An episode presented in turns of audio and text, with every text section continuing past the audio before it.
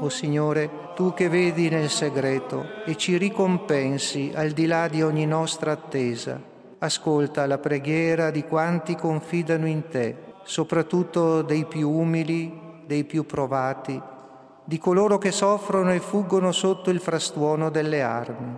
Rimetti nei cuori la pace, ridona ai nostri giorni la tua pace. Pace in Ucraina. L'invocazione del Papa nella giornata di preghiera e digiuno da lui promossa risuona attraverso la voce del cardinale segretario di Stato Parolin all'interno della Basilica Romana di Santa Sabina e da qui giunge al mondo intero. Commentando la pagina del Vangelo offerta dalla liturgia odierna, il pontefice invita alla preghiera, alla carità e al digiuno, medicine per tutti in grado di cambiare la storia. La preghiera, la carità e il digiuno sono le vie principali che permettono a Dio di intervenire nella vita nostra e del mondo. Sono le armi dello Spirito ed è con esse che in questa giornata di preghiera e di digiuno per l'Ucraina imploriamo da Dio quella pace che gli uomini da soli non riescono a raggiungere e a costruire. L'impegno quaresimale della preghiera, della carità e del digiuno, avverte Francesco, va finalizzato alla ricompensa presso il Padre. Questa è eterna, definitiva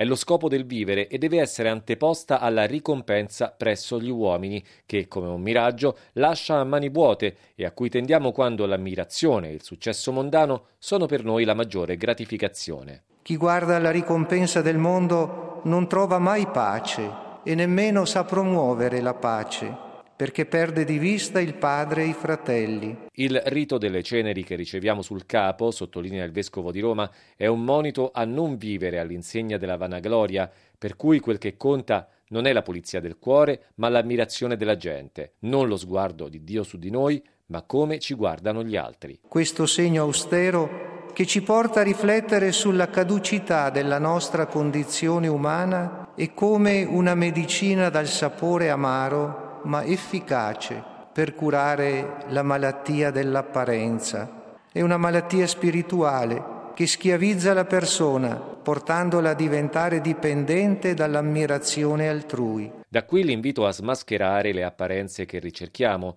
Gli ambiti sacri, ammonisce Francesco, non sono immuni da questa malattia, Preghiera, carità e digiuno infatti possono diventare autoreferenziali. Anche nel gesto più bello può nascondersi il tarlo dell'autocompiacimento. Non è libero il cuore che cerca l'approvazione umana e non l'amore del Padre. Le ceneri mettono in luce il nulla che si nasconde dietro la fannosa ricerca delle ricompense mondane. Ci ricordano che la mondanità è come polvere che viene portata via da un po' di vento. Sorelle e fratelli, non siamo al mondo per inseguire il vento, il nostro cuore ha sete di eternità. La Quaresima è un tempo donatoci dal Signore per tornare a vivere, per essere curati interiormente, per camminare verso la Pasqua, verso ciò che non passa, verso la ricompensa presso il Padre è un cammino di guarigione. Nella preghiera, fatta nel segreto, con lo sguardo al crocifisso, prosegue Papa Francesco, mettiamo nelle sue ferite quelle nostre e del mondo,